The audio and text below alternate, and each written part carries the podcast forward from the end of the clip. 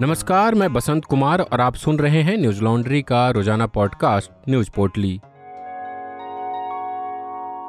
आज है 8 सितंबर, दिन गुरुवार। आज प्रधानमंत्री नरेंद्र मोदी ने सेंट्रल विस्टा पुनर्विकास परियोजना का उद्घाटन किया। इस दौरान पीएम मोदी ने इंडिया गेट पर नेताजी सुभाष चंद्र बोस की प्रतिमा का अनावरण और कर्तव्य पथ का भी उद्घाटन किया। हाल ही में नई दिल्ली नगरपालिका परिषद यानी एनडीएमसी ने राजपथ का नाम बदलकर कर्तव्य पथ कर दिया था। जिसके बाद अब नेताजी सुभाष चंद्र बोस की प्रतिमा से लेकर राष्ट्रपति भवन तक के रास्ते को कर्तव्य पथ के नाम से जाना जाएगा। पीएम मोदी ने नेताजी सुभाष चंद्र बोस की जिस मूर्ति का अनावरण किया, उसे मूर्तिकार अरुण योगीराज ने बनाया है। ग्रेनाइट पत्थर से बनाई गई इस मूर्ति की ऊंचाई 28 फीट और वज़न पैंसठ मीट्रिक टन है। प्रतिमा को लेकर प्रधानमंत्री कार्यालय ने कहा कि ग्रेनाइट से बनी यह प्रतिमा हमारे स्वतंत्रता संग्राम में नेताजी के योगदान के लिए उन्हें सच्ची श्रद्धांजलि होगी। और देश के उनके प्रति ऋणी होने का प्रतीक होगी। बता दें कि यह निर्माण सेंट्रल रेवेन्यू रीडेवलपमेंट प्रोजेक्ट के तहत किया गया है। इस प्रोजेक्ट की घोषणा सितंबर 2019 में की गई थी। प्रधानमंत्री मोदी ने 10 दिसंबर 2020 को इसकी नींव रखी। यह प्रोजेक्ट फरवरी 2021 में शुरू होकर दिसंबर 2021 तक पूरा होना था, परंतु कोविड महामारी के चलते इसमें अभी तक 10 महीने की देरी हो गई है। इस प्रोजेक्ट को पूरा करने में कुल बीस हज़ार करोड़ रुपए खर्च किए जाएँगे। फ़िलहाल प्रोजेक्ट का काम चल रहा है। इसके तहत नए संसद भवन, नए प्रधानमंत्री आवास एवं प्रधानमंत्री कार्यालय, उपराष्ट्रपति एनक्लेव और विजय चौक से इंडिया गेट के आसपास के सभी इलाकों को नया रूप दिया जा रहा है। राजपथ का नाम बदलने पर भाजपा सरकार की कई लोगों ने आलोचना की। वहीं प्रधानमंत्री कार्यालय ने कहा कि पहले का राजपथ सत्ता का प्रतीक था। उसे कर्तव्य पथ का नाम दिया जाना बदलाव का परिचायक है और यह सार्वजनिक स्वामित्व तथा सशक्तिकरण का एक उदाहरण भी है। सेंट्रल विस्टा पर न्यूज़ लॉन्ड्री ने कई रिपोर्ट की है, जिसे आप हमारी वेबसाइट पर पढ़ सकते हैं। मसलन अल्पना किशोर की दो रिपोर्ट का मैं यहाँ ज़िक्र कर रहा हूँ। पहला, सेंट्रल विस्टा नया भारत है, असलियत में हम पुराने भारत की ओर लौट रहे हैं। दूसरा, एक दूसरे के सहयोगी हैं विकास और निरंतरता, लेकिन सेंट्रल विस्टा प्रोजेक्ट में यह क्यों नहीं दिखाई देता? ऐसे ही तमाम रिपोर्ट्स आप हमारी वेबसाइट पर पढ़ सकते हैं। इस तरीके की रिपोर्ट हम इसलिए कर पाते हैं क्योंकि आप लोगों का हमें सहयोग मिलता है। तो न्यूज़ लॉन्ड्री को अपना सहयोग बनाए रखें और मीडिया को आज़ाद रखने में अपनी भूमिका निभाएँ और गर्व से कहें, मेरे खर्च पर आज़ाद हैं खबरें। बुधवार रात राष्ट्रीय परीक्षा एजेंसी ने नीट परीक्षाओं के रिज़ल्ट की घोषणा कर दी। इस परीक्षा में देश भर से 18 लाख से ज़्यादा छात्रों ने हिस्सा लिया था, जिसमें से कुल नौ दशमलव नौ तीन लाख छात्र परीक्षा में सफल हुए हैं। राजस्थान की तनिष्का ने पहले रैंक पाकर देश भर में टॉप किया। तनिष्का ने परीक्षा में 720 में से 715 अंक हासिल किए। नीट की परीक्षा 17 जुलाई 2022 को देश भर के कुल 3570 केंद्रों में आयोजित कराई गई थी। कुल चार उम्मीदवारों ने 720 में से 715 अंक हासिल किए। राष्ट्रीय परीक्षा एजेंसी ने राजस्थान से तनिष्का को पहला स्थान देने के लिए नई टाई ब्रेकर नीति का इस्तेमाल किया। इस नीति के तहत अगर कुछ छात्रों के समान अंक आते हैं तो बायोलॉजी में ज़्यादा अंक या परसेंटेज लाने वालों को प्राथमिकता दी जाएगी। उसके बाद क्रमशः केमिस्ट्री और फिजिक्स में ज़्यादा अंक लाने वालों को प्राथमिकता मिलती है। इसी नियम के तहत तनिष्का को पहले रैंक दी गई है। तनिष्का के बाद दिल्ली के वत्स आशीष बत्रा को दूसरी रैंक मिली। वहीं कर्नाटक के ऋषिकेश, नागभूषण गंगुले को तीसरी, कर्नाटक की रूचा पावासे को चौथी और तेलंगाना की एराबेली सिद्धार्थ राव को पांचवी रैंक हासिल हुई है। नीट में सफल होने वाले छात्रों में सबसे ज़्यादा एक लाख सत्रह हज़ार उम्मीदवार उत्तर प्रदेश से हैं।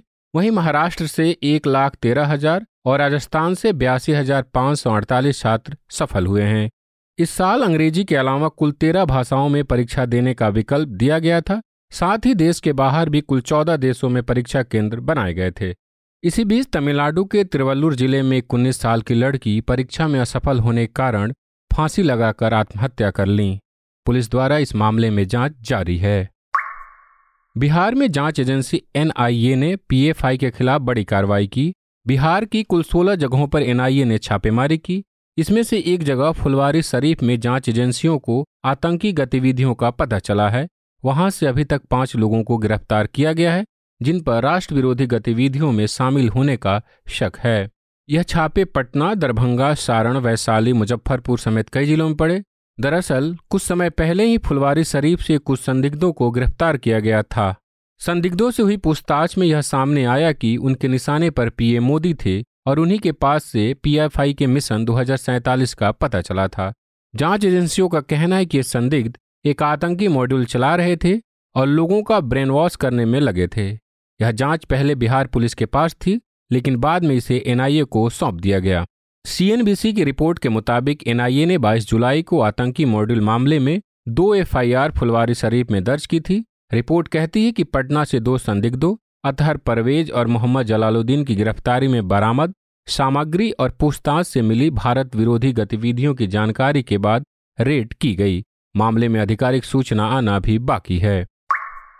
दिल्ली हाई कोर्ट ने गुरुवार को केंद्रीय जाँच ब्यूरो यानी सीबीआई के पूर्व प्रमुख और सेवानिवृत्त आईपीएस अधिकारी एम नागेश्वर राय पर लगाया गया पच्चीस हज़ार रुपये का जुर्माना माफ़ कर दिया। साथ ही उन्होंने नागेश्वर की ट्विटर के खिलाफ याचिका को भी खारिज कर दिया।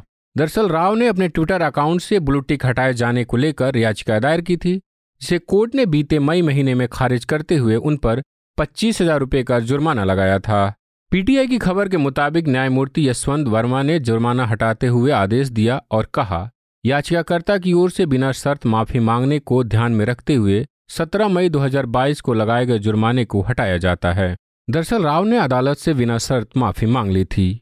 वहीं याचिका खारिज करते हुए कोर्ट ने कहा कि 7 अप्रैल को निस्तारित रिट याचिका को ध्यान में रखते हुए यह रिट याचिका दाखिल करना बिल्कुल तर्कसंगत नहीं है।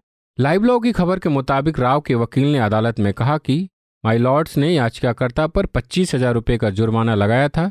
वह सिर्फ़ अपनी पहचान सुरक्षित करने के लिए कह रहे हैं, मैं केस की मेरिट की बात नहीं कर रहा, यहाँ मेरी इकलौती शिकायत यह है कि मैं एक पेंशन भोगी हूँ। दरअसल राव ने अपनी पहली याचिका में दावा किया था कि ट्विटर पर उनके अकाउंट को ब्लू टिक मिला था, लेकिन मार्च 2022 में यह हटा दिया गया। वो उसे दोबारा लगाए जाने की मांग कर रहे थे। अमेरिका के टेनेसी राज्य से फायरिंग में दो लोगों की मौत की घटना सामने आई है। मामला टेनेसी राज्य के मेम्फिस इलाके का है, जहाँ 19 वर्षीय लड़के ने लोगों पर खुलेआम फायरिंग की। हमले के दौरान आरोपी फेसबुक पर लाइव स्ट्रीमिंग करता रहा।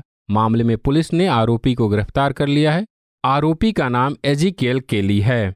मीडिया रिपोर्ट्स के मुताबिक पुलिस ने बताया कि आरोपी ग्रे रंग की गाड़ी चुराने की कोशिश कर रहा था, तभी गाड़ी में महिला को देखकर उसने उन पर हमला करते हुए फायरिंग की।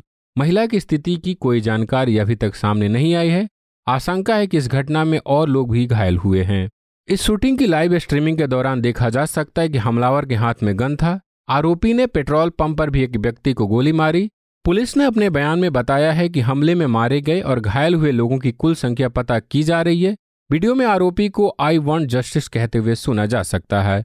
हम ये भी पता कर रहे हैं कि वह किस चीज़ को लेकर दुखी था। आखिर उसने ऐसा क्यों किया? हम मामले की जाँच कर रहे हैं।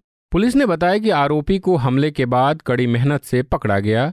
आरोपी हमले के बाद कार में बैठकर मौके से फरार हो गया था, जिसके बाद बार बार गाड़ी बदलने के कारण उसे ढूंढना मुश्किल हो गया था। सबसे पहले उसे एक नीले रंग की गाड़ी में देखा गया था और आखिरी बार वो एक ग्रे कार में दिखाई दिया था। फ़िलहाल इस मामले में आरोपी को गिरफ़्तार कर लिया गया है और उससे पुलिस पूछताछ कर रही है। आज के लिए इतना ही। मिलते हैं कल नई पोटली के साथ, तब तक के लिए धन्यवाद।